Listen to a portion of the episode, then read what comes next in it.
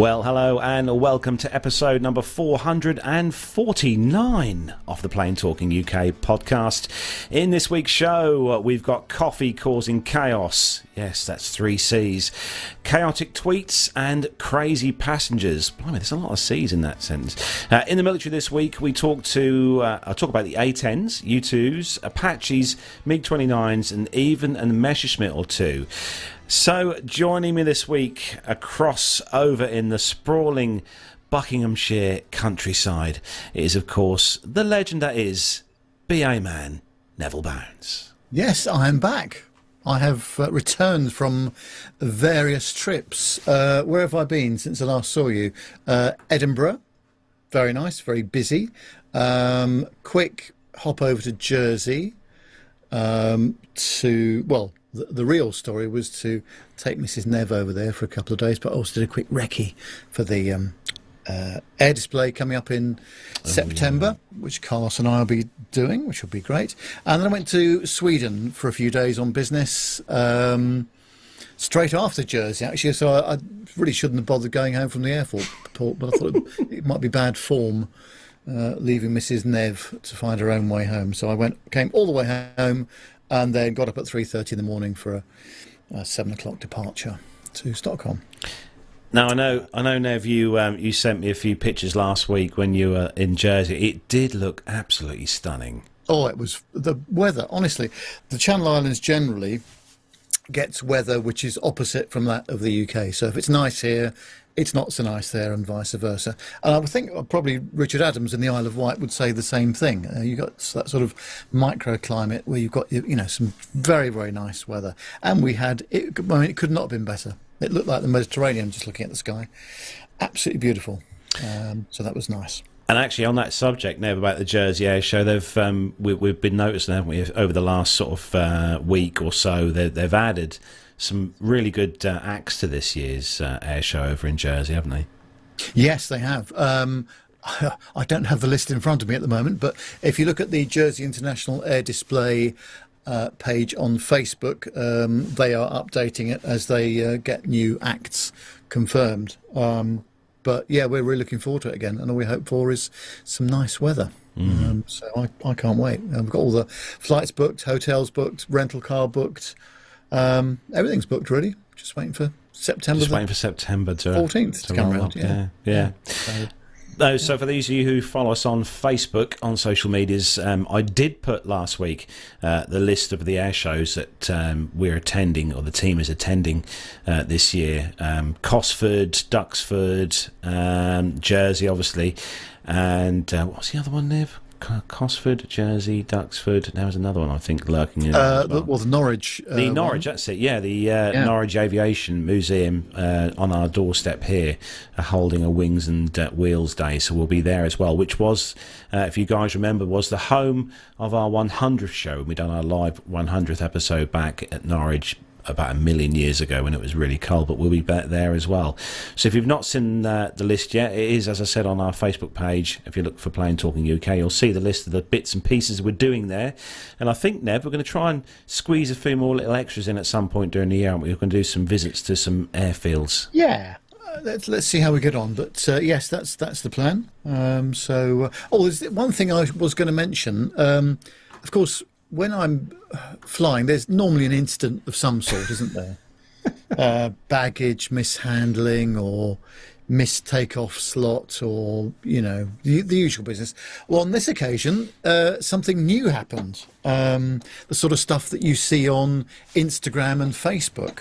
Um, In vertical As mode. we pulled on to well, a remote stand at Heathrow, which is nothing unusual. Coming back from Stockholm, Arlanda the other day, um, the captain said, uh, "Would wait for some buses. Would you mind sitting down and keeping your seatbelts fastened up?" I thought it's a slightly unusual thing to say, uh, but we all complied with it. But we, we sat there for about nearly ten minutes with the buses already there and our seatbelts still on, which I thought something's going on here.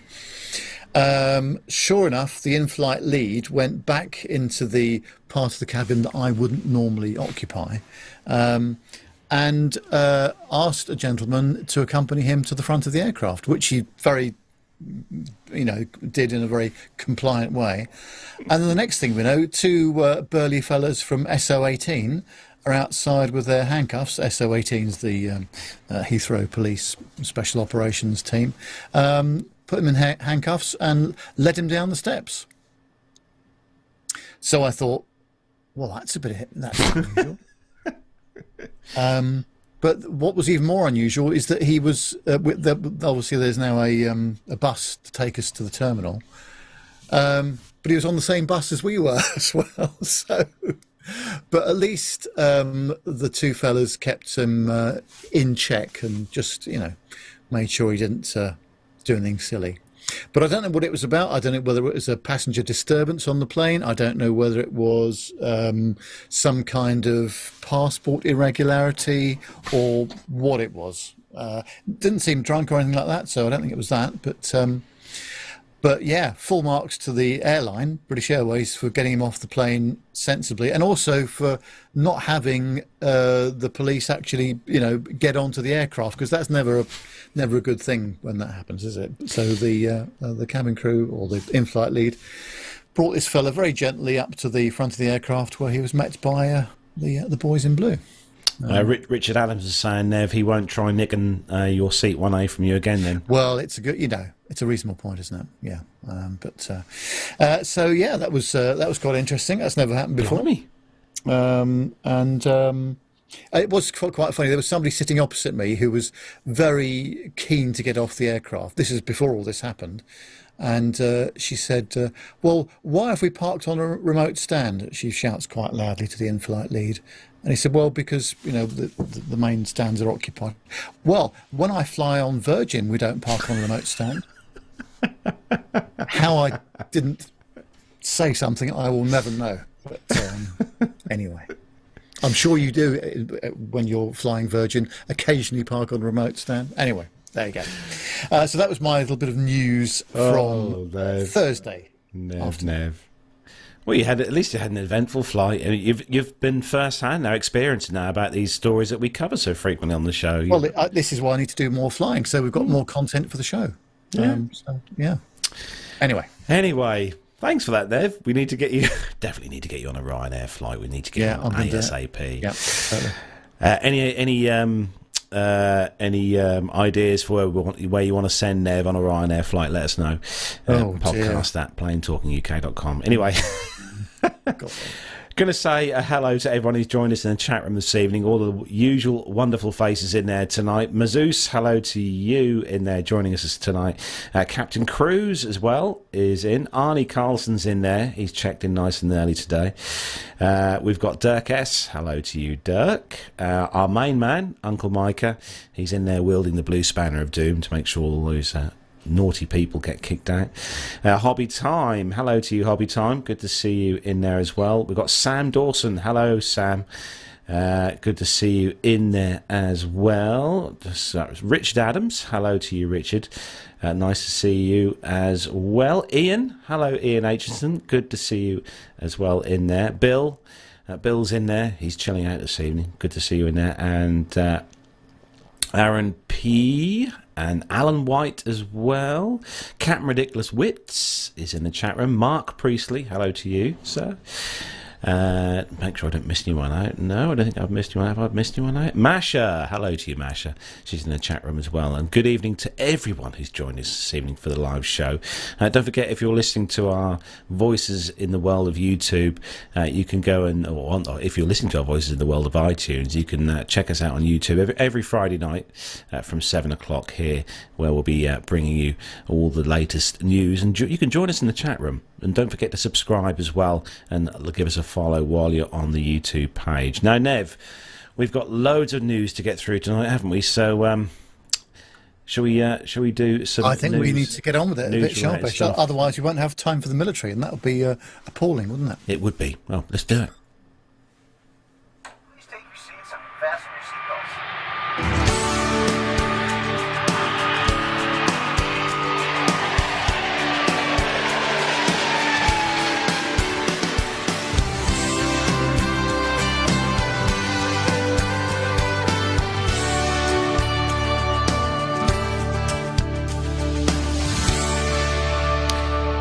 Now we're going to kick off with a, uh, first little uh, a note here that Armando's put on our show notes for the top of the show tonight, and uh, it's all about mental health. Just a little uh, bit here for for anyone who listens to the show.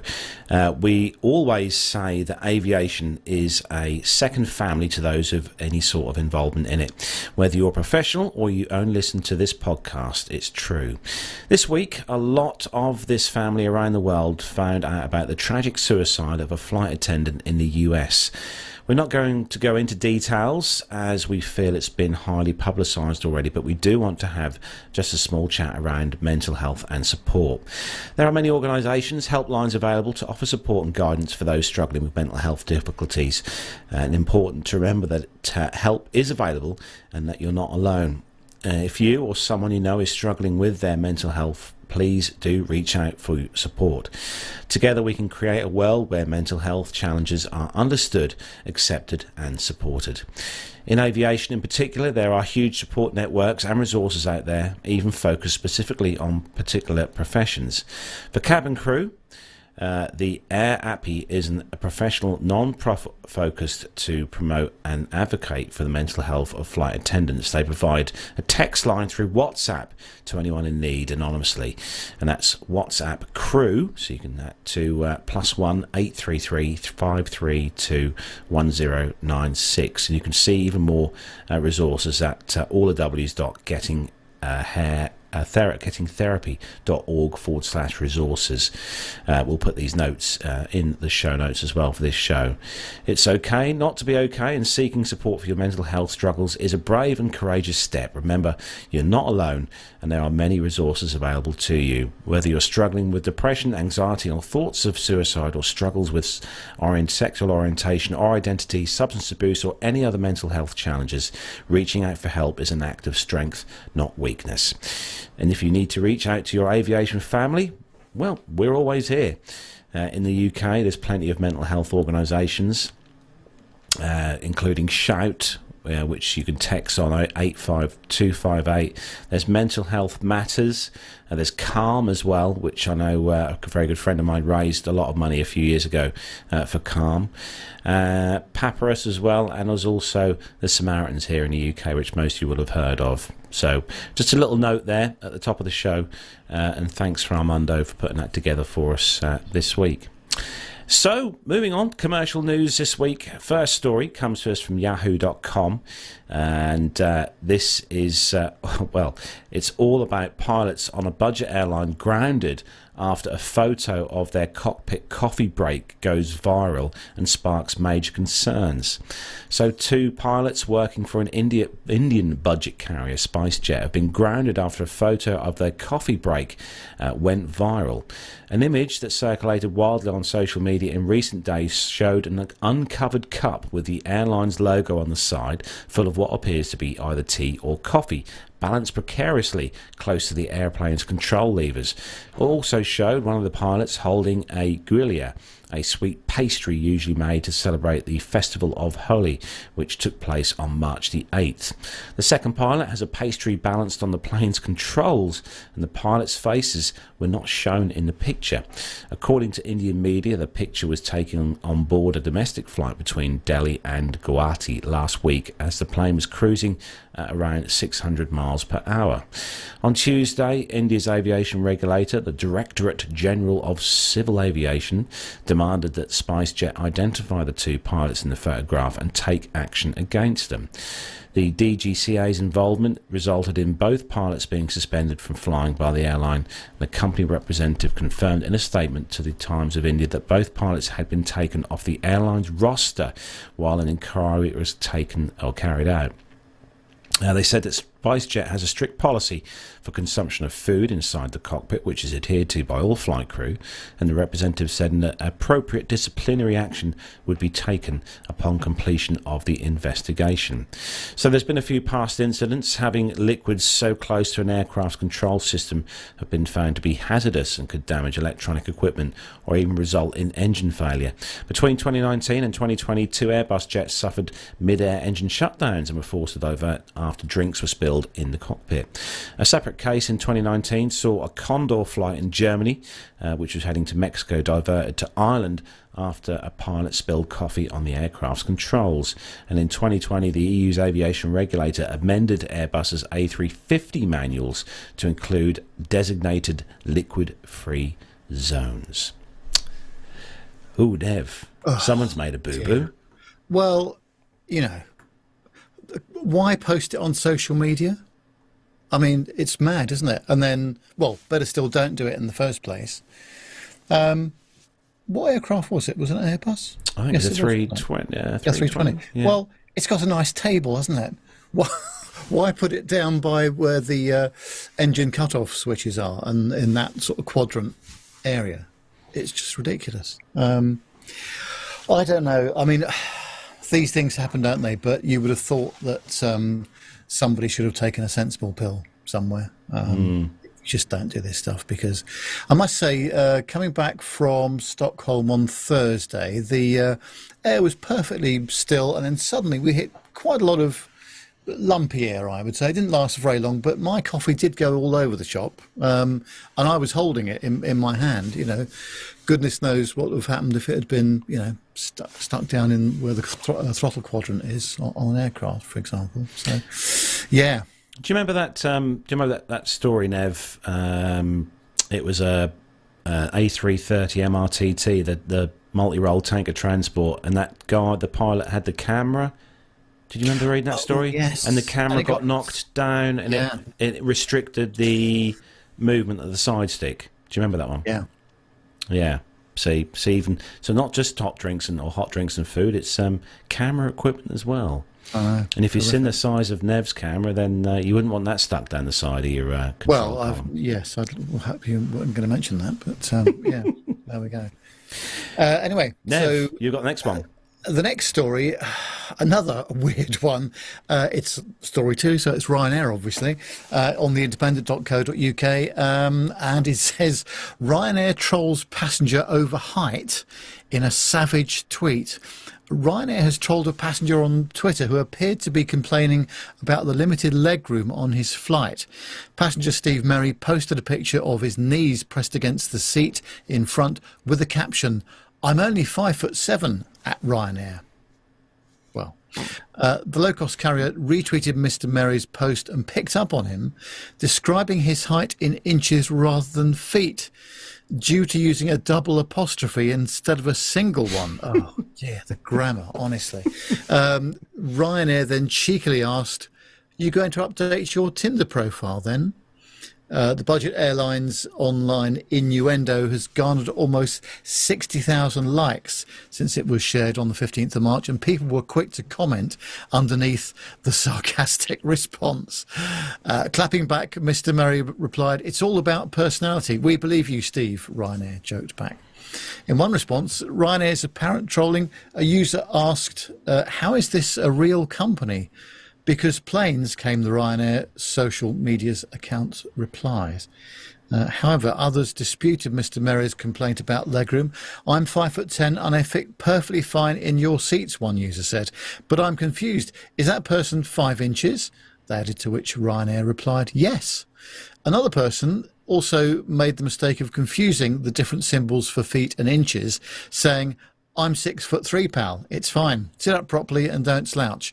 You'll ruin your back otherwise. Uh, in a Tinder themed reply, one user pointed out, although he doesn't have room to swipe left. I don't know what that means. Um, others appreciated Ryanair's, Ryanair's sense of humour, with one person writing, Great banter. I'm only here to see Ryanair's social media team having a good time, another added. Ryanair is known for its social media sarcasm and has a history of online trolling. Recent examples include the airline trolling a passenger for c- complaining about check in rules in February, Oh, yeah. s- uh, saying at the time, adulting is hard. Well, if I go on a Ryanair flight for the for the show, I'm going to be extremely So careful looking forward to what I post on social media because I don't want to be the uh, the butt of all these jokes. But yes, the, I must say the social media team at Ryanair a bit. Um, yes, they they they they're quite good with their on it. Yes. Well, Captain Cruz uh, never said in the chat room. He says, "I'm six foot five, and I don't, I don't even sit like that. Uh, this on board Ryanair." No. So, well, I don't know. Anyway, Well- you've you've got. Uh, I'm going to let you do the next story as well. Now, main reason being because well, it's a BA story, and I I, I just look forward to hearing your take Oh, on this story. I, I, I despair when I, I read about this, and I saw it on Twitter as well. It, it was just unbelievable. It's on the one mile at a time.com. Uh, headline says BA passenger angry he wasn't served first. A British Airways premium cabin passenger and elite member recently made headlines after taking to Twitter to express his great displeasure with the airline for serving him second rather than first while seated in the first row of business class. The tweet, which has since been deleted, read, Wow, British Airways, your standards are seriously slipping. Gold Executive Club members sitting in 1A and 1C on BA 1466, and your staff elected to serve 1F first. No apology, just, oh, he was the closest, which he totally wasn't. The race to the bottom has broken your brand. I'm not saying anything about this at this stage, obviously. uh, there are claims online that the person seated in seat 1F had higher status than the couple in 1A and 1C, which might actually explain why that passenger was served first. It's worth noting that the passenger's tweet is not an isolated incident. In fact, he made several other complaints during his journey, some of which were even more absurd. For example, he was absolutely furious in the British Airways Concorde room after allegedly witnessing horrific England centric bias on show.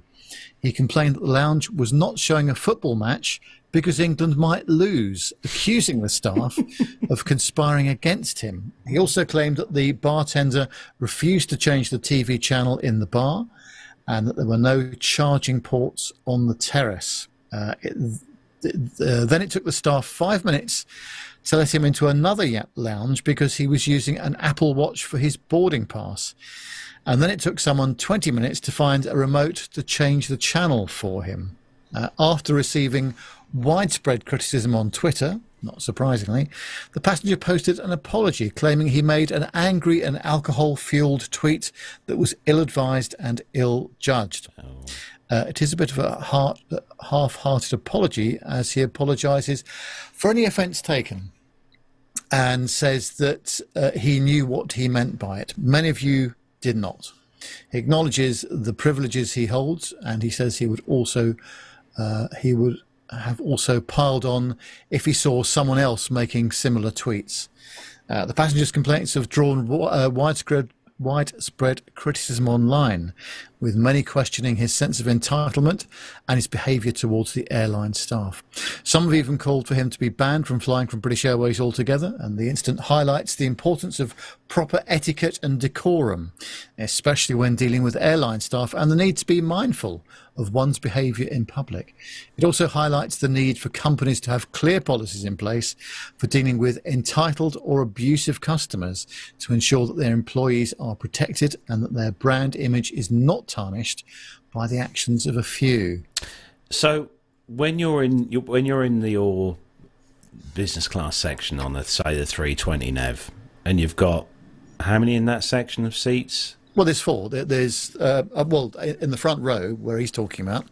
Uh, there's one A, one C, um, one D, and one F. But is there um is so you've got your status? Uh, what are you gold? Is it gold? Yes, status, yeah. So you're you've got your gold status, and then the the person sitting next in the next you know across from you in one you know Well, they- uh, D has got hasn't got gold status, but brought a, a business class ticket, and they got s- w- w- is there is there a serve and first kind of protocol with within I don't think there is. I I think that it's just whatever. If you're left-handed or right-handed, perhaps if you're a cabin crew. Uh, sometimes easier to serve people right next to you or by the window on the other side, and it really doesn't matter at the end of the day, does it? It really doesn't matter. And um, yes, he's a bit of a silly chap, I think we'll say, uh, for for going at it the way he did, and then once again doing it on social media, and clearly, from what he says, he's uh, had too much alcohol as well. So, um, but talking to the crew as I do from time to time, um, this sort of thing is far too common, uh, and I do not envy the cabin crew at all in these situations. Um, you know, they they work extremely long days. I mean, the whole flight deck crew and the cabin crew do. And they're not there to um, to take all that sort of stuff. Uh, they are there to help you in an emergency uh, exit the aircraft um, and keep um, people, you know, behaving sensibly on the aircraft as well. So, um, yeah, it's uh, well another salutary lesson, isn't it? But uh, unfortunately, social media. Um, this is another case for, you know, why it's not good to post stuff on social media sometimes. No. I mean, I do have an angry tweet every now and again. It's, it's mostly to Highways Agency. well, uh, yes, I mean that's quite justified in my opinion. uh, I'm presuming you're talking about potholes in the road and. Oh, it's it's potholes in the road. It's it mo- mostly about the fact that they just tend to whack up a load of roadworks on some of the biggest network roads in the UK mm. and then just just disappear. Yeah, yeah, yeah. Anyway, moving on to the next story, and this comes from Flight Global, and um, actually brings back some memories for me. This does of uh, because I've flown on these guys. Um, this is a crew hurry cited twin after twin uh, Otter seaplane hits Villa during aborted takeoff. A Maldivian uh, investigators believe time pressures contributed to an accident which in which a Viking Air DH6-300 Twin Otter seaplane collided with accommodation structures after aborting a takeoff. The crew of the Trans-Maldivian Airways or TMA turboprop operating a charter flight from Kanfushi Island to Velana Airport had decided to take off from a lagoon in a northwest direction despite there being a line of villas ahead. The direction had been chosen after the captain considered that uh, although the wind favoured for a takeoff to the west, he didn't want to depart towards the island. The intention was to turn away uh, to the right after becoming airborne to avoiding uh, avoid the seven metre tall villas, which were around 690 metres in the distance. Investigators state that the crew had the option of other paths for takeoff, including moving further northeast before lining up which would have ensured clearance. It points out uh, that the pilots had strong concerns about completing the final scheduled flight from Velana to Ragali uh, before the end of the twilight on that day, on the 13th of November 2021, and were aware as well of potential weather reported delays. The inquiry refers to a hurry up syndrome and says it contributed to the accident and was highly likely. Uh, analysis shows the takeoff run was longer than expected, and although the aircraft the uh, registration 8 Quebec Mike Bravo Charlie became momentarily airborne. It settled back down onto the water 230 metres from the villas. The crew decided to abort the departure but could not move the throttle levers to the reverse position, and momentum uh, made it strike two of the water villas and sustain damage to the left wing and right hand propeller and right wingtip. The wooden villas also sustained structural damage, but none of the 15 passengers and crew were injured. Neither flight data nor cockpit voice recorders were installed on the Twin Otter, nor were they required but certain flight and engine data was captured from the avionics suite while the aircrew was unable to engage reverse after aborting the takeoff. The investigators found no mechanical malfunction in the throttle levers, but the inquiry found the propellers were operating below maximum, indicating the levers were not fully forward. According to a, a cautionary note, the carrier's operations manual, reverse power cannot be applied unless both propeller levers are in a full forward position. Uh, the propeller levers may have moved back during the aircraft uh, bumping on the waves during the takeoff run in the weather, it states. Recommendations from the Maldives Accident Investigation coordinating committee say that regulators should re examine the criteria for carrying flight recorders on aircraft with more than nine passengers. This incident uh, has um, in mind of averting feathering the props with the ATR 72 that we recently uh, covered in the show, uh, the one that crashed in Nepal, where the flight crew may have accidentally assessed the feathering lever rather than, or accessed the feathering lever rather than the flaps lever. Now we've got some pictures to pop up on the screen for those of you watching the world of YouTube of uh, said aircraft. There we go. The uh, TMA um, twin prop Otter there.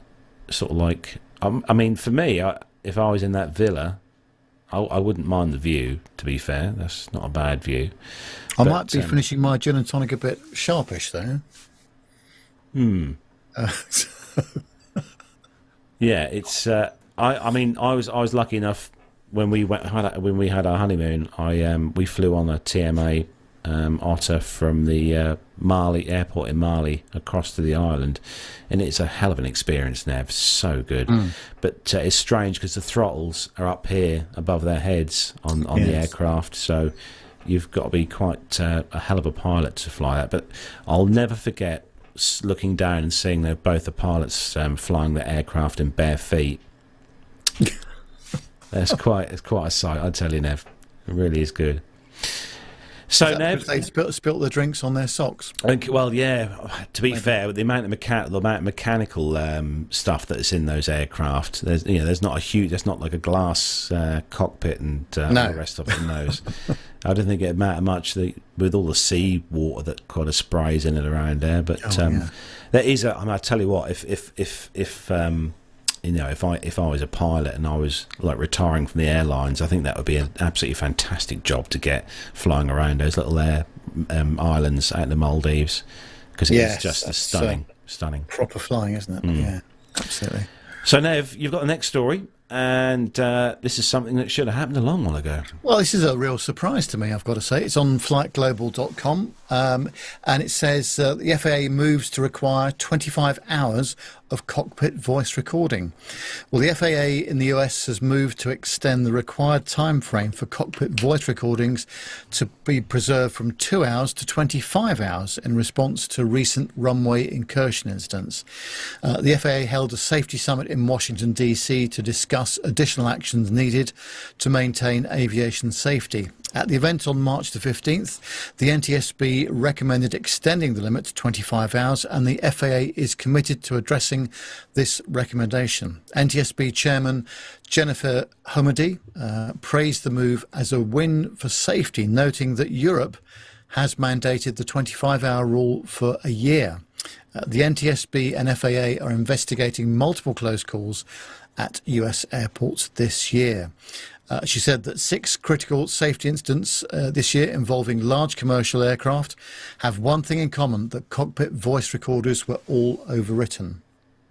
Now, back in the day, uh, when it was endless loop tapes in there, um, a bit like you would have um, as a cartridge machine, you know, in, for playing radio jingles back in the day.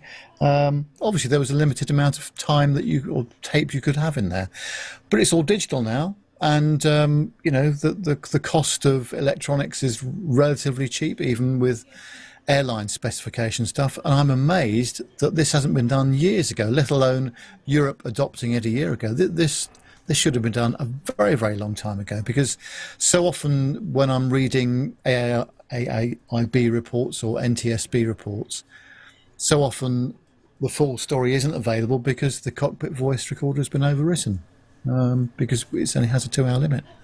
Um, I just find it astounding. Um, they go to the bother of putting CVRs in there. Why not have them running for a proper amount of time, bearing mm. in mind the electronics and the, the chipsets are there to do it? Do you think there'll be a day, Nev, come that they'll have the technology to to record this kind of data on a cloud based system rather than recording onto a box within the aircraft to just have a system that constantly streams data to a cloud either through satellite or something where the well you know, you know if you think about how the engines work uh, the, most engine manufacturers have the engines reporting data back to their HQ, whether it's Rolls-Royce or Pratt and Whitney or whoever it is. Um, actually, in, in, you know live data during the flight, um, frankly speaking, audio is, is is not high bandwidth stuff. You know, you could you could put a um, a decent amount of stuff on board the aircraft, um, and at least you would be able to interrogate it when it got back. As you say, maybe some streaming stuff as well. But it's just astounding it's not there, isn't it? Mm. Yeah, I don't know why this hasn't been brought in yet, or have some sort of system in place where this this, this is happening now, where all commercial airliners would have some sort of device on that just streamed the the, the CVR or, or the uh, FDR data to a like a you know like I say an online cloud system that could just be accessed as and when. Because I tell you what, if that if they would have had that when um, MH370 went down, you know, it would have probably solved a lot of um, Well, or Bill- answered Bill a lot of questions. Bill mentions that in the chat room. Absolutely, yeah, yeah, Hmm. dead right. Um, so, but uh, no, just things that we all kind of assumed people, you know, had, but they don't. But I'm glad that they're going to, you know, um, put put a stop to it and actually put some proper capacity recording on board. You know, Micah says in the chat room, he says there are places in the world where there is no, there is not connectivity, but um, that one of the things that does amaze me, Nev, is that you can still go to certain places here in the UK and have absolutely zero phone coverage on any network. Yes, no, it's but yeah, absolutely. Um, but in in terms of the you know having on board recorders, um, it's it's not a difficult thing to do, isn't it? E- even with airline specifications. It's, it's the weight, Nev. They don't want that extra two kilos. Well, I'll, I'll I'll leave it there. I was going to say something highly controversial, but I I I, I won't. Oh, no. We know we're not scrapping the caviar in, in one A, Nev. Anyway, next story. Simple flying, this one. And uh, we've, we've been, I tell you what, we've seen it bounce up and down or bounce around the A380 stories all the all the time on the show, Nev. Uh, one minute they're going, next minute they're being cut up, and the next minute they're back in the air. Uh, Lufthansa confirms the A380 will fly to JFK and Boston. Uh, Lufthansa announced this week it will resume its regular flight operations with the Super Jumbo Airbus A380 beginning on June the 1st uh, this year, after an interruption of the three years due to the COVID 19 pandemic. The German carrier will deploy the popular 380s on routes uh, to Boston and New York. So, beginning on the 1st of June, Lufthansa will resume its regular operations um, from uh, Munich International to Boston. Uh, it will be operated under flight number LH424, the airline said. Additionally, just in time for Independence Day in the US, uh, the 380 with flight number LH410 will start taking off daily, uh, heading for New York's JFK. Uh, airport. Uh, Lufthansa had a fleet of 14 A380s, and the Superjets uh, have been parked and stored for the last three years. Uh, Lufthansa uh, was storing its 380s in the desert and was close to retiring them uh, for the good uh, for good last year, and six were sold during the pandemic. Of the eight remaining uh, 380s, the German airline has decided to bring them back in time for the summer 2023 season. As demand travel peaks. A total of four A380s uh, will be stationed in Munich by the end of the year, and Lufthansa's 380s have the capacity to carry 509 passengers in a four class configuration. The aircraft have uh, eight first class open suites, 78 business flat uh, lie flat seats, 52 premium, and 371 standard economy seats. And by employing the Airbus, the 380, Lufthansa will be able to offer 80% more capacity on the Munich to New York routes compared uh, to the A340 600 currently in use. And Lufthansa has announced that the bookings to travel on board its largest aircraft will be available as of the 23rd of March, which was, what was that, yesterday, wasn't it? The 23rd? Yeah, no, yesterday. Yeah. So at least you can say now, Nev, that you have actually travelled uh, on the 380.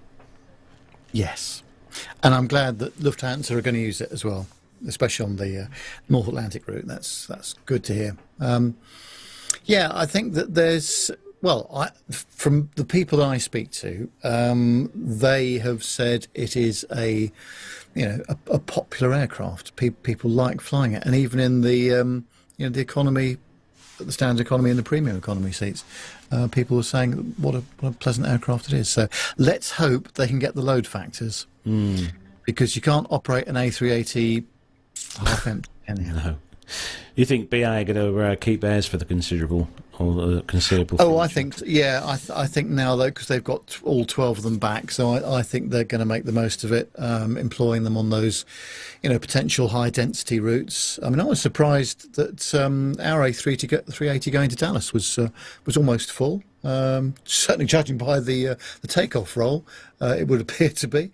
Um, so that that was really encouraging. But I just hope that those th- those routes, like the you know the JFKs, the Boston's, uh, perhaps the Washington routes as well, will also, also be op- uh, operated by these aircraft. But um, no, I, I really do hope that they they go on for uh, a long time, and that the manufacturers continue to make the spares available and affordable, unlike another aircraft which is no longer flying. Yes. But let's not go there. I'll tell you what is on my bucket list, Nev, of uh, on my to do list.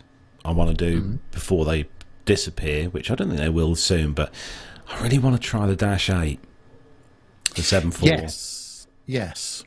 because Lufthansa have got those, and They I think that is yeah. probably our only option in this neck of the woods in the world to to fly the Dash Eight because. Mm. I think they they're the only one. They're the only uh, they're the only airline our side of the uh, world which uh, fly the Dash Eight as a as a passenger aircraft, aren't they? Yes, of course, the last 747 we went on ever was the flight back from Dubai, wasn't it? Mm, yeah, on the four Dash four On, on Dash 400, yeah. I, I just want to see how, how good the Dash 8 is. If it is, because they say it's a lot quieter, and um, it would be interesting because we've got that comparison now because we've both flown on the Dash 400 Yeah. to see what the, uh, the Dash 8 um, is is like. Yeah. So, from a 74, chatting about 747s, uh, Nev, uh, if you want to take the next one over on skynews.com, this is, uh, this is rather worrying news. Well, yeah. Uh, the headline is Virgin Orbit plans for insolvency amid rescue talks with investors. Well, as you probably know, uh, Virgin Orbit, uh, which is a commercial satellite venture founded by Sir Richard Branson's Virgin Group, has begun making, making contingency plans for insolvency due to its poor finances. The company is working with two restructuring firms to prepare fallback plans in case it cannot secure new funding. Virgin Orbit's shares have plummeted in value following the failure of its inaugural British mission in January. Despite continuing talks with a small number of prospective investors about funding, the company is in a liquidity crisis. It's understood to be aiming to secure additional capital during the course of this week. Uh, Virgin Orbit has made four successful missions, launching 33 satellites to their desired orbit. Uh, the company was established in 2017 with a focus on operating launch missions for small commercial satellites from an adapted Virgin Atlantic Boeing 747 aircraft. The uh, company is 75% owned by Sir Richard's holding company, and its shares are listed on the Nasdaq exchange in New York.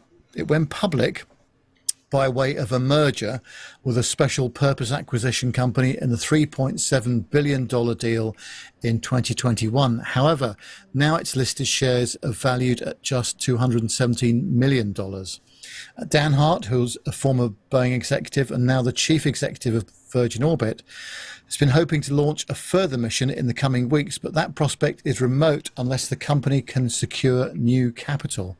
Despite the company's financial difficulties, Virgin Orbit, Orbit is confident it is taking decisive action to protect employees and assets whilst it evaluates alternative options. Oh dear. Well, space is difficult, isn't it? I think people would have to say that. And the trouble is that the the risk of failure is uh, on on this sort of stuff is always always there, isn't it? And of course, it's. Um, I wouldn't like to be the insurance company, would you? I wonder what the premiums are like for these sorts of uh, missions. Um, but it's not just that. Obviously, it's the people that work there, and the the, the months and years that have gone into pre- the preparation of launching these things and constructing the satellites that, that go into them as well. When you look at all the hype, Nev, on the um, on the TV when they were, you know, when they obviously had that failed attempt a few months back, all the hype and everything and all the excitement and stuff, and now you read this. I know. Absolutely horrific. Uh, all we can wish for is that they get some success from it. Um, because also, uh, it really put Newquay Airport on the map as well. Um, So, but yeah, it's um, I don't know. Well, fingers crossed. I, I hope um, I hope that some good comes out of this and they can find uh, new investors and, and a new commercial situation at least. Yeah. Well, next story uh, comes to us from aviationweek.com. And uh, well, I think they're getting desperate, Nev. Uh, Russia allocates $4 billion to buy Western jets from some leases. Uh, the Russian government has allocated around $4 billion to help uh, local airlines buy Western made commercial aircraft leased from foreign companies.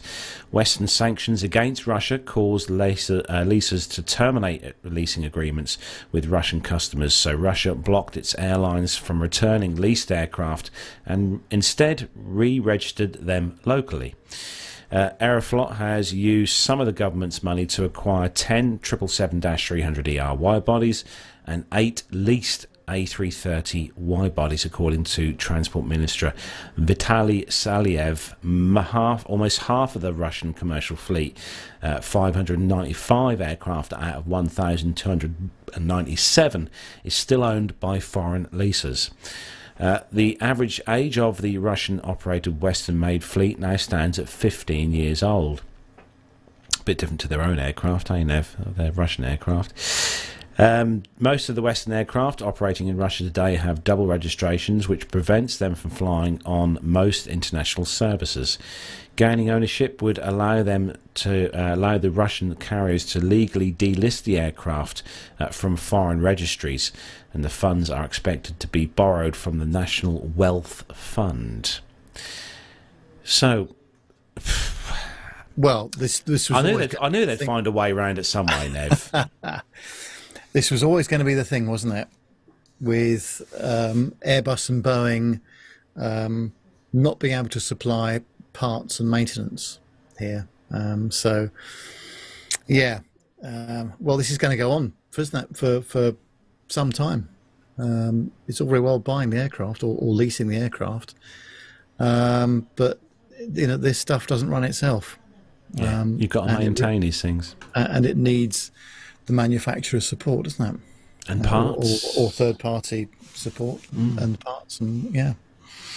Yeah, they're, going to end up uh, digging out some of the old Tu one three fours, Nev, from the uh, from the boneyards over well, there. you, you never know, do you? Oh, the old Smoky Joes, yes. The Smokies, yeah. Well, the the Ilyushin 76. Oh, I'm blind with the Ilyushins. Yes. Anyway. You went on a, a Tu-134, I did. Your, that one was my, one of my very first trips on a commercial airline. I was on board a Tu-134A with an airline called Aviogenex flying Gosh. from Gatwick to Yugoslavia. Oh my word! Yeah, that was uh, quite a few years ago, Nev. many fo- I still have very, very, very many fond memories of that uh, of that flight. Well, I'm glad well. you're here to tell the tale. That's the main thing, you know. Yes, fly me. I still can't. It, do, do you know what, Nev? It still, it still had, you know, because they were obviously um, converted from from ex, um, you know, surveillance bomber military kind of yeah. stuff. Had the glass windows in the nose cone, you know, where the bomber used to oh, sit yes. in there. Yeah, yeah. yeah, that was that was like that. But that, that's I'm trying to think how old I must have been then. I'd probably have been less than ten years old, Nev. Mm. Yeah, would have been yeah, less than ten. Anyway, Nev, you have got the next story um, from uh, Airliner Watch, uh, all about uh, Delta. Yes, I don't know. Actually, is uh, Armando got some audio with this? Is I have he... none loaded in the system, Nev. In that case, then I shall read it verbatim. Uh, from, yes, as Carlos says, airlinerwatch.com. Uh, Delta Airlines has partnered up, have teamed up with Skyborne, a UK based flight training academy, to establish a pilot training program aimed at producing qualified commercial pilots.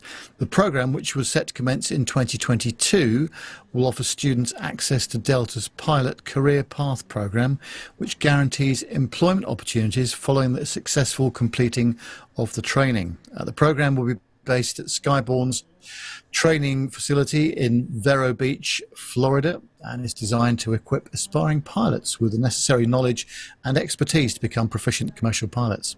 Program which will provide uh, aspiring pilots with the chance to apply for financial support of up to $20,000 aimed at attracting a more diverse set of candidates. However, the financial support will cover only a portion of the overall cost of obtaining the necessary pilot certificates. After completing the flight training, successful candidates will be employed by Skyborne, where they will accrue 1,500 hours of flight time, a requirement for commercial pilots in the US.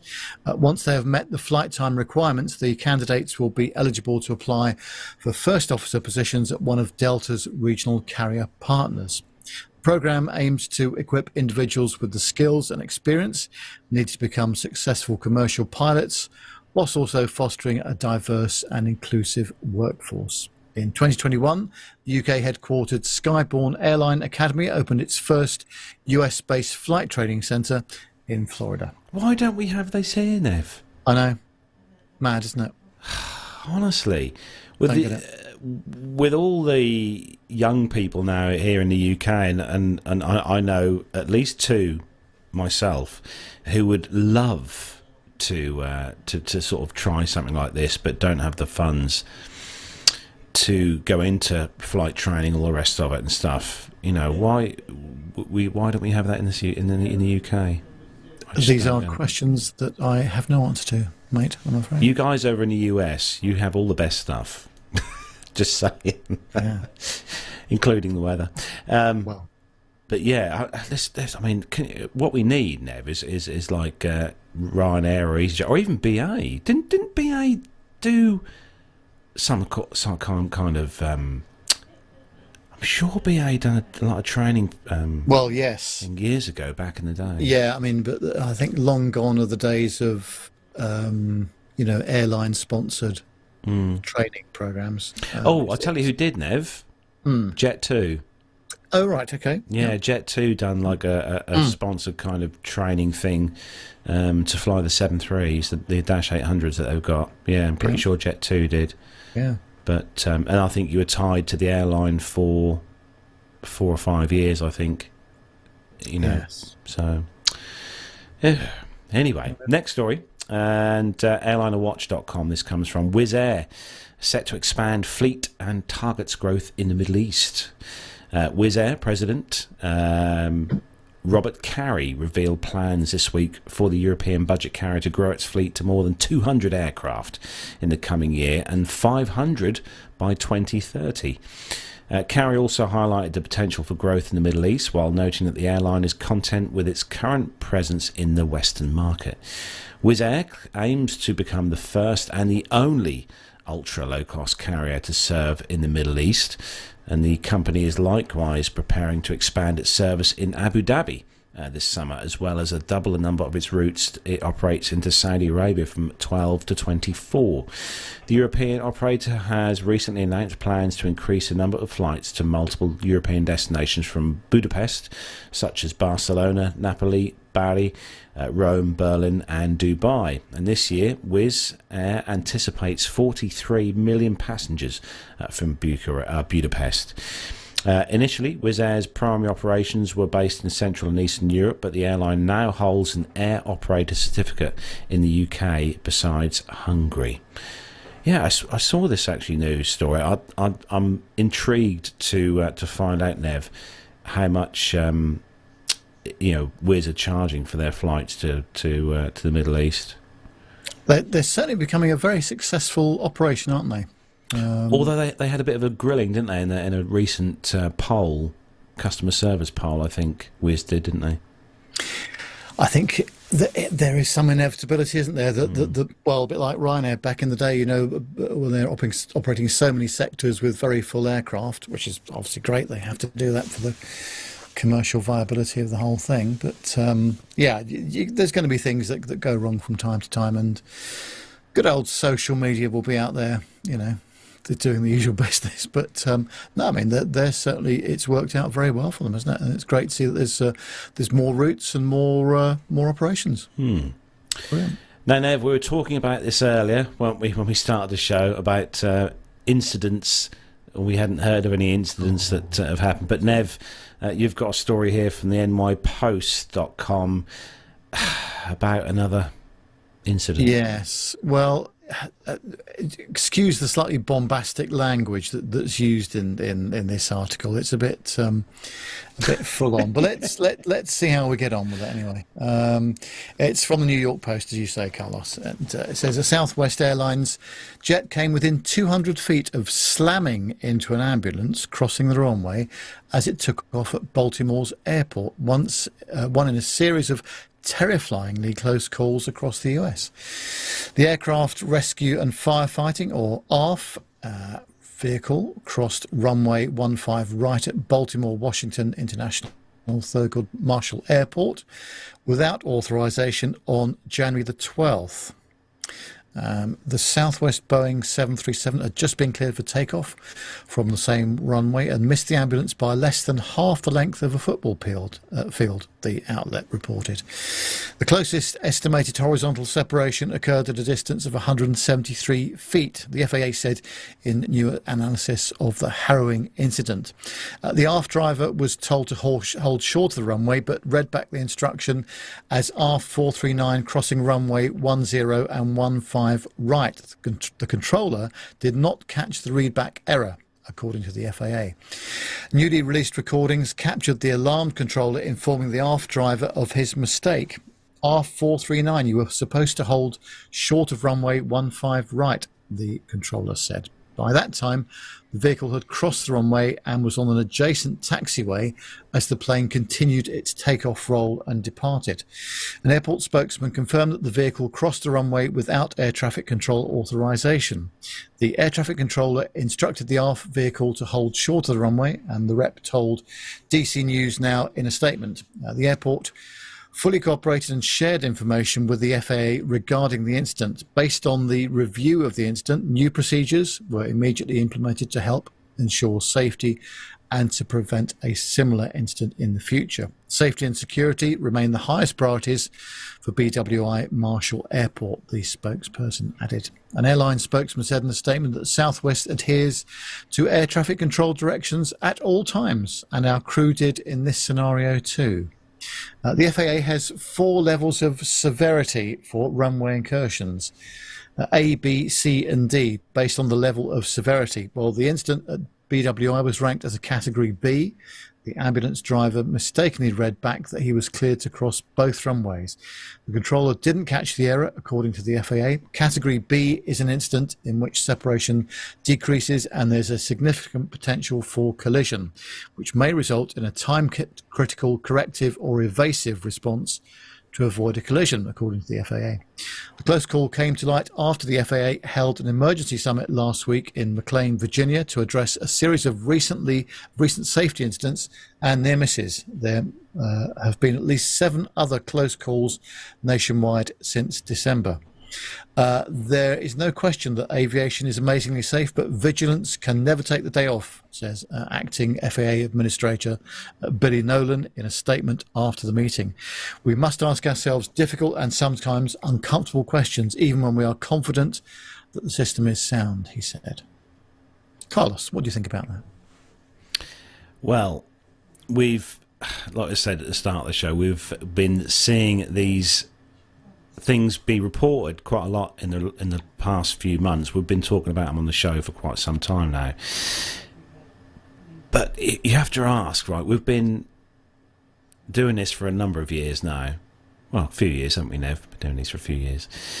And all of a sudden, as I said, in the last few months, we, are getting constant reports of these things happening, um, you know, over in the US.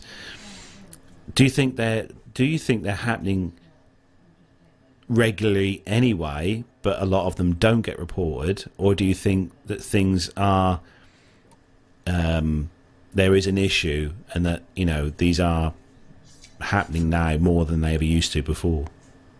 It's difficult to say, isn't it? Because we don't know. We don't have all the information. Hmm. Um, all I would say, though, um, and I'm sure I'm going to get shot down in flames for this. everybody needs to slow it down. The the the transmissions, the, the, receptions, all of it are with ATC. this is how mistakes are made. And you just got to listen to some of the YouTube clips of some of the controllers and some of the pilots. Now, they're all very professional and they, they're doing a great job. But honestly, why not just slow it down a little bit, especially if the uh, aircraft involved is not um, a US carrier, especially where English is not their first language. Mm. But even if it is, still slow it down a bit, just a little bit, and that might make the difference. Now, I'm not an expert in human factors or anything like that, but it just strikes me that there is right there, there is the potential for confusion, misunderstanding, and talking over each other, where you've got two mics keyed up at once and a clearance or a readback is missed. You've probably done it as many times as I have, Nev, but you've you've um, well, we've all got the access to liveatc.net, and if anyone has ever um, either on your web browser, you can also I think you can actually get an app as well on your phone, smartphone. Um, you can get a listen to live ATC. You can actually listen to like Boston and JFK, and you can listen to the approach and the and the tower frequencies on there. And sometimes you listen to them. And I've listened to them. I listen to them quite a bit, um, especially if I'm stalking Armando. Obviously, when I'm tracking Armando and listening to um, to hear his voice over the airwaves. But they, some of the controllers, they are like um, what we would call like the the guys on the rostrums, Nev at the auction houses, you know, with a and I think, you know, I'm struggling to keep up here, and yeah. they they are literally breaking from one transmission to another, boom, boom, boom, boom, boom, all the time. And then you get the contrast with some of the other, some of the airports over in the US where you can listen to them on live ATC as well, and they're they're as laid back as you as you can possibly get, you know loads of time. Yeah, I, am not for one moment suggesting that I would be able to tell any pilot or any air traffic controller the best way of doing RT, but I just think slowing it down a little bit might Slow help. Slow it down. Slow it down. Uh, now, as we've been talking, um, we've been joined by another guest presenter. Oh, you might have seen him on the show previously. Um, and he he's been helping us with stories and doing a lot of research for us as well. Our latest member of the on, team, and he's back on the show again. Hi, Nick. Nick. Hello. Evening, everybody. How are you? All good. All yeah. good. Yeah. Me okay. We are um, good. Yeah. Thank you very happy, much. Happy to be along, and uh, yeah, it's uh, yeah, it's been been a busy old week, and um, yeah, we've had, we've had to a, a good uh, good crop of stories this week, I think. Yeah, we're not short yeah. of material, that, that's for sure. What what do you think about this uh, these runway incursions that we've been uh, hearing about over the last uh, few weeks and months? Well, I have to wonder whether some of what we're hearing is it's because they've been happening. We've maybe been hearing about others that perhaps we might not have heard about. Um, so, for example, this the incident with with the ambulance. It was yeah, I mean, yes, it was somewhere it shouldn't have been. Um, in reality, it was quite a long way from from the aircraft. Um, obviously, we would like for the incident not to have occurred at all. Um, but yeah, we do we do have to wonder whether we are hearing about more of these than we, we mm. might have otherwise done. Um, that said, you know, clearly there there have been some some really serious high profile events that have occurred.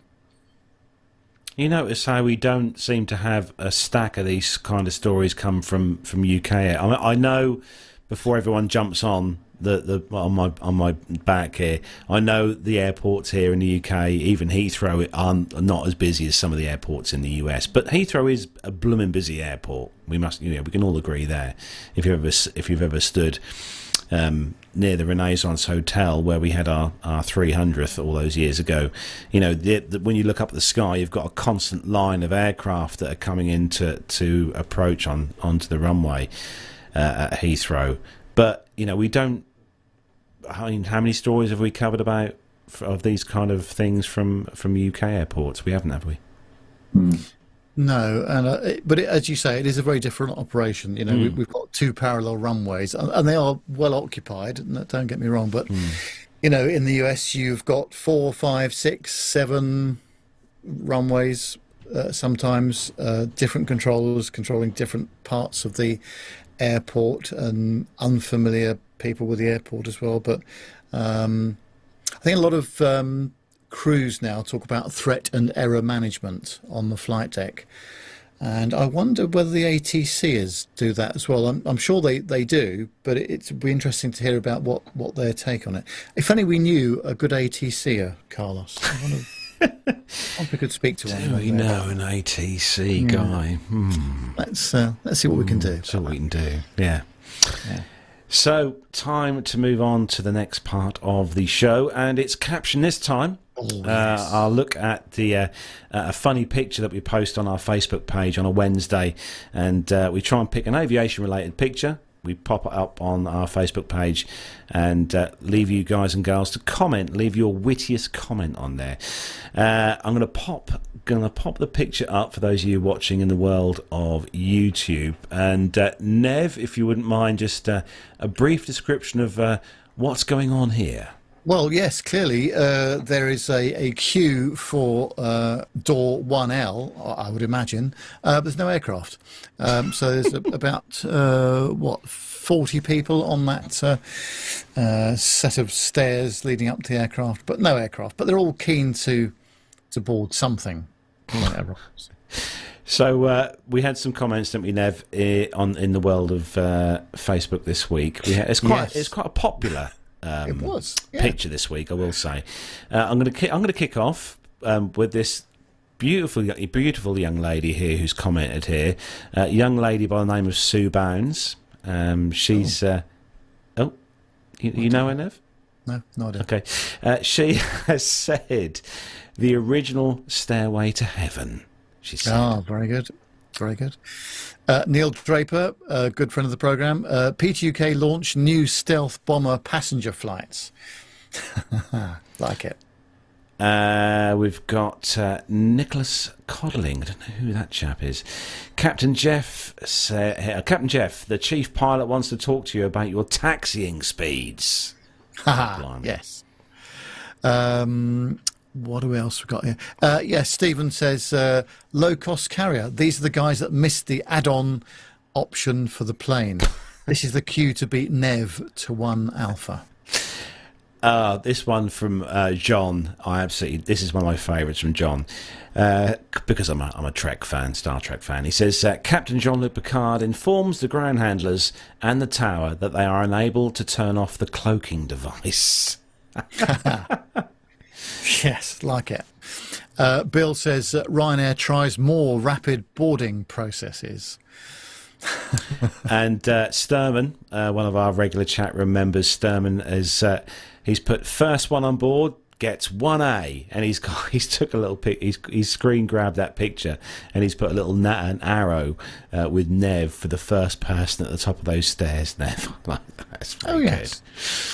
And uh, finally, Mike Williams says Ryanair keeps going to increasingly more extreme measures to turn flights around more quickly.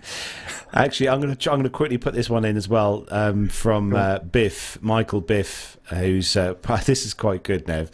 After three months, some Southwest passengers had started to wonder if the IT problems really had been sorted. Oh, Very good, very good. well, they're not the only good one. airline with IT problems, are they? That's for sure. But, uh, Very good, uh, guys and girls. I'm going to just have a look in the chat room quickly, see if, if there any any ones in the chat room we've got here. Um, uh, Rich Adams says Led Zeppelin fans arrived early for their road trip. Uh, Captain Cruz, first flight of Vanish Air. It's entirely booked out. uh, Mazouz, Mazouz uh, comes up with a with a classic song. Actually, we're on the road to nowhere. Like that one. Uh, what's that one from Mark? Can you say that one from Mark Priestley? Um, there in the chat room. yes, he says your last chance to get into the UK from France. oh dear, Slightly controversial. naughty, very naughty. Oh my word! Thank you for all those comments uh, in the chat room and uh, also our comments on social media this week. Thanks to everyone. Uh, don't forget if you want to be uh, in with a chance of uh, having your witty comment read out on the show, give our socials a look on Facebook on a Wednesday when I'll be popping up a little picture of, uh, well, a picture of some aviation fun. But ah, yes, so we we have got some um, military news this week, haven't we? As well. Should we get uh, Nick to give us a hand with some of this? Do you think? Would you Would you like to do that, Nick? Yes, absolutely. Happy to do that. Excellent. Right. let's- So if everyone is ready to do some military news, Yeah. let's do it. What's up, bogeys? 135, Angel 16, heading 340. Okay. 100 St. Boogie.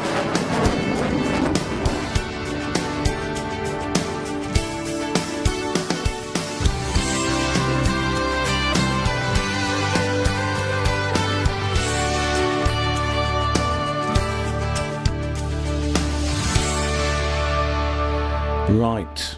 I shall jump on with the first one then. We've got uh, a story from, let me just get my camera back in there. There we go. That's back in shot. Uh, story from the aviationist.com and the A10 demo team introduces a new pilot and paint scheme for the 2023 air show season. Hopefully they'll get these at Jersey, Nev.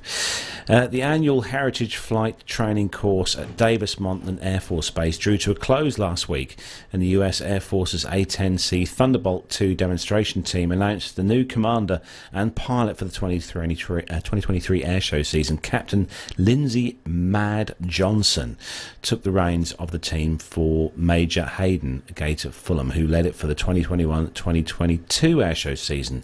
Uh, Captain Johnson is also the third female Air Force demonstration pilot this year, following Captain Amy Rebel Fiedler of the F-16 Viper demo team. I've seen those guys. The Viper demo team are awesome. And the Thunderbirds uh, uh, number four, Major Lauren Schlichting. Uh, before being named the team commander, Captain Johnson was an instructor pilot and flight commander assigned to the 357th Fighter Squadron at Davis Monthan Air Force Base in Arizona and previously served in Texas and Korea. As a veteran instructor, she has amassed over 1,250 flight hours, including 431 combat flight hours in support of both Operation and Freedom and Sentinel and the Resolute support mission. I'm going to pop a picture on the screen there for those of you watching in the world of YouTube. There we go. Uh, after speaking about tributes to the past and one of the three A10s assigned to the demonstration team, uh, which received a new heritage paint scheme, as the team explained on a Facebook post. In an effort to pay homage to the work of the B 17F Memphis Belle, uh, that did during World War II, the 355, uh, 55th Tactical Fighter Wing nicknamed one of their F 105s the Memphis Belle 2. Uh, the Memphis Belle 2 was assigned uh, to the 357th Tactical Fighter Squadron and is credited with two air to air kills back in 1967. Since the team's aircraft are assigned to the 357th Fighter Squadron, it was decided to nickname the tail number 78 0651 or Memphis Belle 3.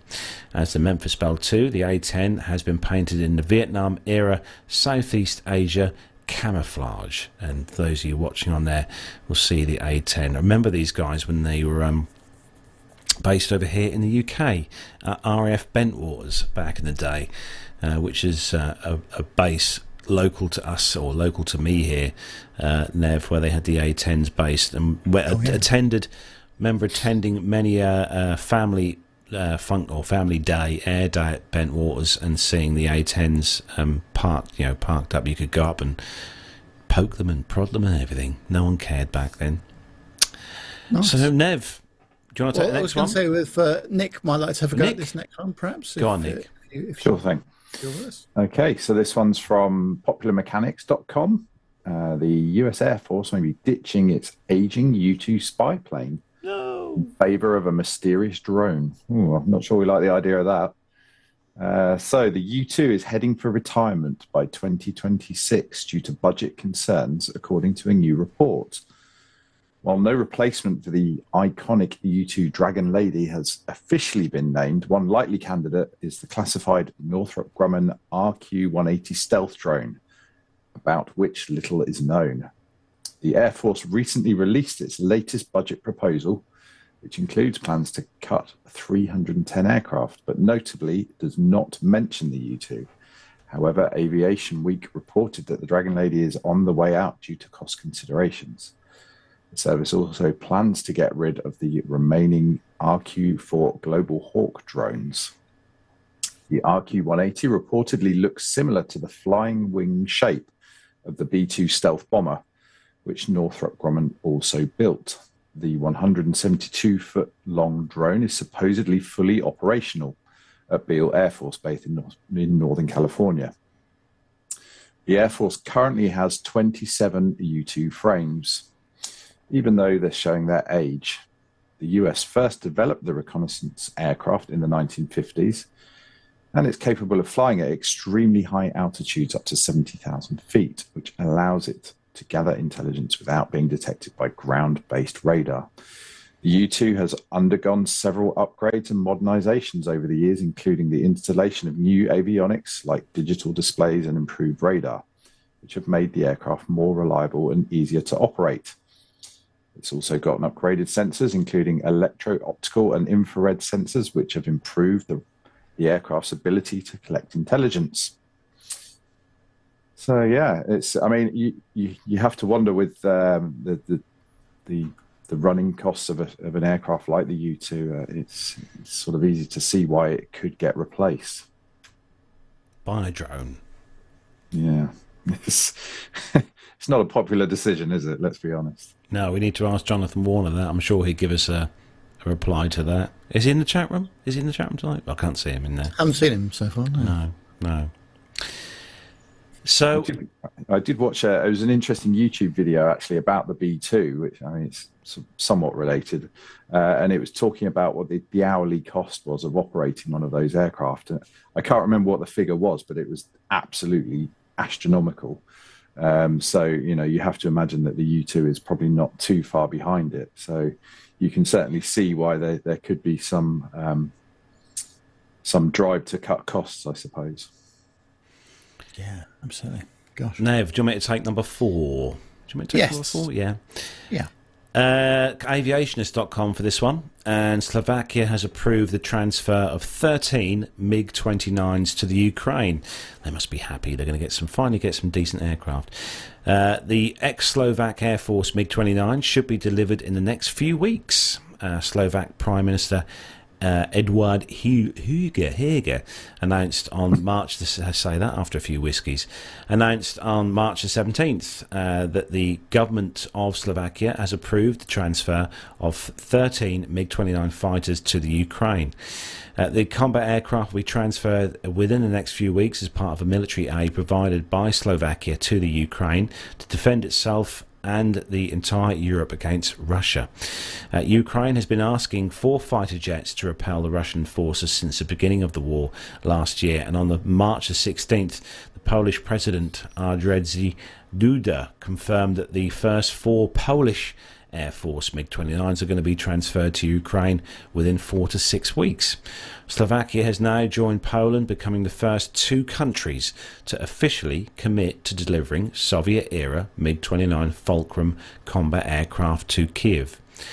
Uh, the donation of the MiGs to the Ukraine, and that's the the word there, isn't it? Donate them because that's um, you know they have to be correct. They can't uh, be you know sold or anything like that. Uh, the Ukraine is a matter that has been long in the works. In April 2022, Slovak Prime Minister Eduard Heger said his country could send MiG 29 jets to Ukraine but didn't uh, elaborate. Uh, later in early July, he said Slovakia could send its uh, MiG 29 fighter jets and tanks to Ukraine, but again, the transfer did not occur. On February the 9th this year, he promised that the Slovak authorities would do everything possible to hand over fighter jets to Ukraine. In the end, he kept his promise. It's not clear how long it will take to uh, make those uh, aircraft airworthy again and whether any modification will be needed and to induct them into service with the Ukrainian Air Force. However, what's certain is that the Ukraine pilots will need no additional training to fly these fighters and considering the fulcrums are already being used by the Ukrainian Air Force in various roles, including the SEAD or suppression of enemy air defences. And thanks to the integration of the AGM 88 HARM, or the high speed anti radiation missile, as well. And um, Yeah, in the latest development of this, actually, the Ukraine situation report um, the uh, uh, of the Polish uh, MiG 29 Falcon jets being delivered to the Ukraine. The Polish president has confirmed that the first four examples will be handed over to Kiev within the next few days. More MiGs will be transferred to Ukraine after that, and Polish President Andrzej Duda said that uh, adding to the rest are, are, going to be prepared for service, according to a report the CNN. Uh, they said the number of MiGs, or total number of MiGs to be transferred, is between 11 and 19. Uh, the loss of a significant portion of the Polish MiG 29 fleet would not necessarily seriously impact the overall capabilities and especially with South Korean made FA 50 Fighting Eagle light combat aircraft due to arrive in Poland this summer. Looking further ahead, a more direct replacement for the MiG 29 will join the Polish Air Force in the shape of the F 35A stealth fighter. So, we're, we're obviously not going to give them any of ours. Um, that's obviously not going to happen, is it? it it's it's going to go on for a while, this, isn't it? Hmm. Right. So, um, anyway, um, yes, just over on the warbirdsnews.com aviation site. This is quite an interesting story, I thought. Uh, it says that it's Newark Air Museum's Golden Jubilee event, not Newark in the US, but the other one. Uh, on the 14th of April this year, the Newark Air Museum, NAM, in Nottinghamshire in the UK, will have been officially open to the public for 50 years. To celebrate this Golden Jubilee anniversary, NAM is hosting a special two day event on the weekend of the 15th and 16th of April at its site in eastern Nottinghamshire. Various themes will be marked during the event to recognise both NAM's past achievements and also with an eye to the future developments and associations. One particular aim is to try and get as many people as possible to attend these celebrations, who were at the official opening back in 1973. NAM already has a number of people amongst its membership who fit that profile, but the museum trustees are keen to make contact with any members of the public who were there in 73. Well, the official opening in that year was marked with the release of a special first day cover, copies of which were flown across the local area in various aircraft. If anyone attends the Golden Jubilee event with an original first day cover, they will be allowed free admission to the museum celebrations. Well, looking to the future, the event will be the first time that NAM has hosted a display from the Air and Space Institute in Newark, uh, who will be present on both days and who are creating exciting opportunities within aviation. Final prepara- uh, preparations for the event are still being refined, but NAM volunteers will have lots of open cockpits available for uh, visitors to look at, along with visiting displays and some possible celebrity appearances. I've not been asked to attend yet. Uh, plus, an outdoor aeroboot aviation cell will be running on both days. It'll be a good opportunity to grab some aviation bargains. Um, now, Carlos, I think you need to read this next story because it's all about Malta. Oh, Nev, you caught me in here. I've got to pop the camera on there. There we go. Yeah, this uh, this is all about the uh, museum over in Malta. And for those of you who uh, haven't been um, over to this museum over in Malta at Takali Airfield, it, is a, honestly it is such a good museum. Really, really well put together. Loads of great exhibits on on uh, display there. But uh, this comes from WarbirdsNews.com. It's about the Messerschmitt Bf 109. I'm going to put the picture uh, on the screen for those of you who are watching in the world of YouTube. There we go. Pop the picture on the screen there. And uh, the island of Malta suffered terribly during the first three years of World War II, its people withstanding a most impenetrable maritime blockade and near constant aerial attack from Axis forces trying to pulverise their spirit into submission. But with the help of allies, uh, the Nash, uh, nation endured, even so, uh, that constant enemy onslaught left the island littered with many military debris of both Axis and Allied orig- uh, origin. Uh, there was little time during the war to dispose of the wreckage in an orderly fashion, so much of it was simply pushed into convenient holes or even bomb craters and covered up. Eight decades on, some of the war uh, bits or uh, bits of uh, scrap is still resurfacing and has happened re- or this has happened recently with the discovery in late February this year of the substantial uh, substantial remains of a Messerschmitt Bf 109 Uh, its battered port wing and fuselage preserved so well that much of the Luftwaffe's fighting or fighters' original paintwork uh, still survives.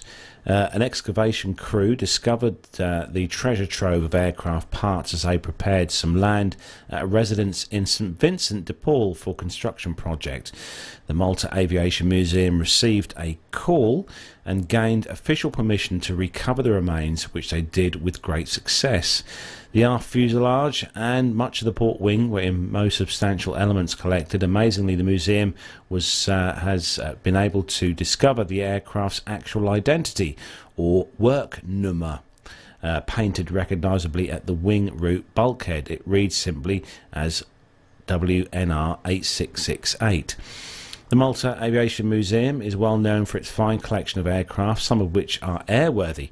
In correspondence with the museum, one of their key personnel, David Polidano, met him, he's a very nice chap he is, informed us that the wreck is in such good condition that they have chosen to conserve and preserve it for display more or less as it is, rather than to perform any restorative, uh, restorative work to the uh, to the uh, aircraft. To the author's mind, this seems the most sensible path to follow, given that anything more radical could essentially erase the details which make the wreck such a compelling artifact. Now, I'm going to pop that on the screen again quickly there uh, to sort of for you to see. But um, why can't I find one of these in my back garden? Gosh, look at that. Just uh, you know, I reckon they'll have that flying by the end of the year. You'd, you'd be surprised, uh, Nick. I've that- MOT'd worse. They've got um, they've got a, a, really good collection of aircraft there. They've also got a little um, uh, what is it? Is it the Cessna? Um, Cessna? What's the little tiny little Cessna? Oh, I try to think of the name of it now. Me and Nev saw it at the air show a few years back. You know, Oh, the, one uh, that barely looks like it's moving through the sky. It's so it Yes. flies at about ten knots or something ridiculous like Sure, that. our chat room will help us with that in just a second. Yes. It's it was used as um like a reconnaissance aircraft, Hmm. Cessna something. Bird, uh, bird dog, that's the one. Bird dog, that's the one. Yeah, they've got one of those there that's actually um, flying, um, and they've also got um, a DC three in the hangar there as well. Mustang, Spitfire. They've they've got um, quite quite an array of stuff there, and the museum is really cheap to get into as well. Really cheap to get into. So well worth a visit if you are going on holiday this year to uh, my what I'd like to call my second home of Malta. It is well worth uh, well worth a look. Any any not- notable uh, museums, Nev, on your travels around um, either the UK or Europe that you've been to Well- where you've thought that's good? Yes, uh, there have been, but I, I just don't get a chance to go and see them. That's the that's the problem because uh, there's just not enough time. There's certainly uh, a couple of aviation museums in Sweden that I'd like to go back to that I have visited uh, previously, um, but yeah, there, there's just never enough time to, to do this stuff. So I probably need to make an extra day available and take a day off in order to, to see- some of this. But um, no, there's still some fascinating stuff around, uh, I must say. But um, uh, maybe I should go to the Malta Aviation Museum. Uh, maybe I should take a, take a Ryanair flight. maybe that should be my flight. Although that's, a good a bit idea. long. That's a bit long, isn't it? Three Maybe- hours. Nev. it's only it's only three hours. I think perhaps Luton to Edinburgh, maybe instead. 55 minutes. Should we just uh, shall we just give Ryanair a call and just say, can you just um, do a, a high speed taxi run from one end of the runway to the other and then taxi back? That'd be enough. just for them. What, what about you, Nick? Any uh, museums that you've been to, either in the UK or, or somewhere else, that you've thought, you know, this is top top notch? Well, the closest one for me is is Yeovilton, so that's uh, that's about an hour up the road from me. Uh, that's well worth a visit if you're in the southwest. Um, qu- quite a bit of uh, helicopter stuff there because it's not far from Yeovil, which of course is the, the home of of Leonardo, formerly Westlands. Um, but it's also uh, so they um, so they do a lot of uh, training for um, carrier landings there, and they they actually tie up with Henstridge Airfield, which is um, not that far away, where where they also do um, practice um, carrier landings, and they've actually got a, or I think used to have the capability to have an arrestor wire there. Um, but uh, yeah, so there's there's some good stuff there. They they do have a, a big air show there once a year, which I would like to try and get to at some point. Perhaps we need to um, need to ask our our, our PTUK family, all the listeners, if there's a particular museum that you've been to that you've attended and it is, you know, top notch stuff. You need to uh, tell everyone to go there. Send us an email. Let us know details on our email address at the end of the show. But yeah, send us an email and let us know where it is. And um, yeah, we'll uh, we'll we'll have a little chat about it on the show. We, I mean, we're we're lucky, as Nev will know, that we've got a, a quite a, a, a substantial museum literally on my. It's literally just over there, barely yeah. one mile that way um, with lots of static aircraft outside the Flixton Aviation Museum, um, which, bizarrely enough, believe it or not, guys and girls, is absolutely free to get into. Doesn't cost a penny. And they've got tons of static aircraft on display there. But it's worth looking up. Flixton Aviation Museum, if you've got the old Googles on. Uh, open now on your web browser. It's worth a look. They've got some great stuff on display there. But um, perhaps, Nev, what we should do for your inaugural Ryanair flight is we should um, pick an aviation museum somewhere in Europe, and we'll we'll just book a flight and go.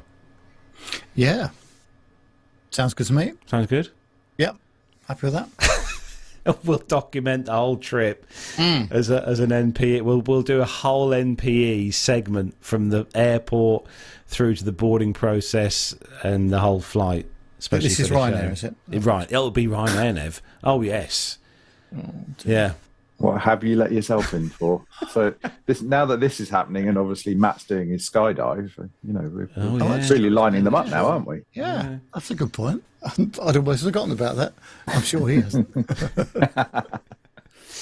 No, oh, we'll, we'll, we'll, we'll, we'll do some research on that. We'll have a good think. If perhaps if, uh, like I said, if you listeners uh, have got any ideas of a of a good museum in, in Europe that's access, accessible uh, via via a Ryanair flight that we can go uh, and you know for you know one of those 1999 flights. So Nev will literally just be able to carry his glasses case and that's it with yeah. him.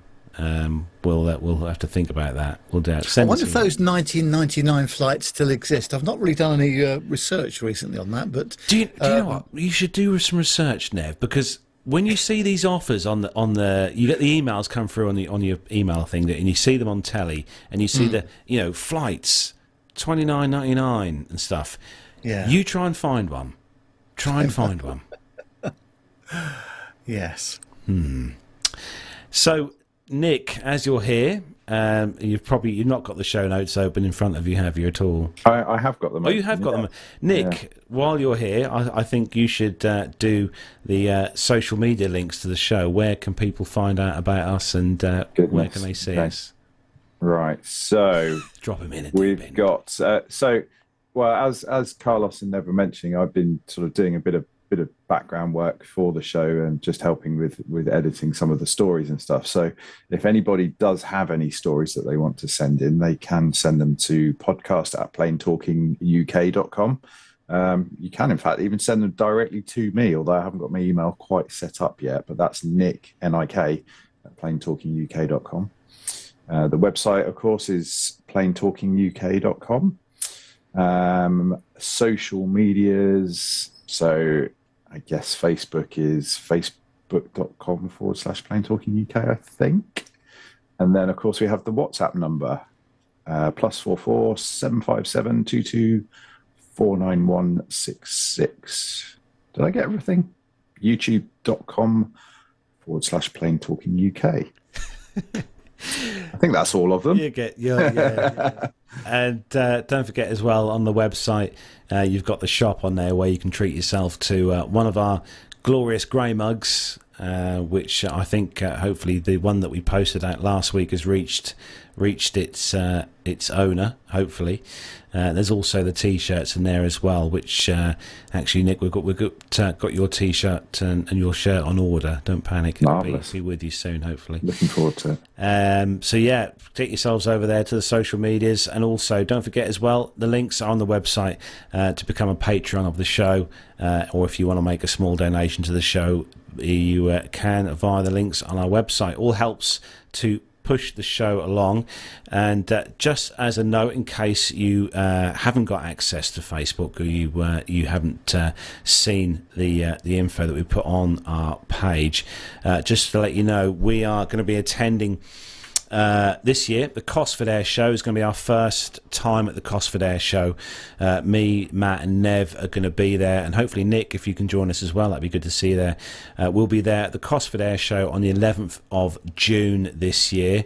Uh, as I said, it's our first visit there. We've not been to the Cosford Air Show before. It's um, it's quite a big air show here in the UK at RAF Cosford, uh, organised by the Royal Air Force as well. So it uh, should be hopefully a great show as well. Uh, we've got the Wings and Wheels show, which is at the City of Norwich Aviation Museum. That's on the 9th of July this year.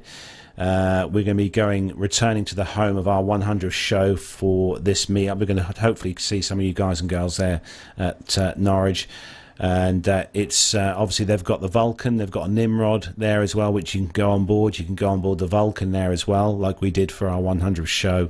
And they've also got a lot of static display aircraft on there, and the museum itself is right on the site of Norwich uh, Norwich International Airport. So there's uh, loads of stuff going on there during the day. It's, uh, it's hopefully it'll be a good day. So that's the 9th of July. Put that one in your diary if you can make your way over to the east of England here, where uh, me and Matt are. Uh, me and Nev uh, are going to be at the Jersey Air Show on the 14th of September this year.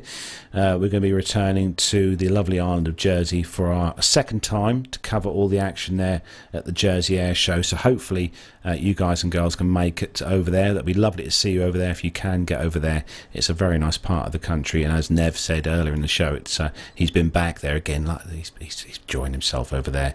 It's a bit like Bergerac, Nev, with the old car and all that. Well, you know?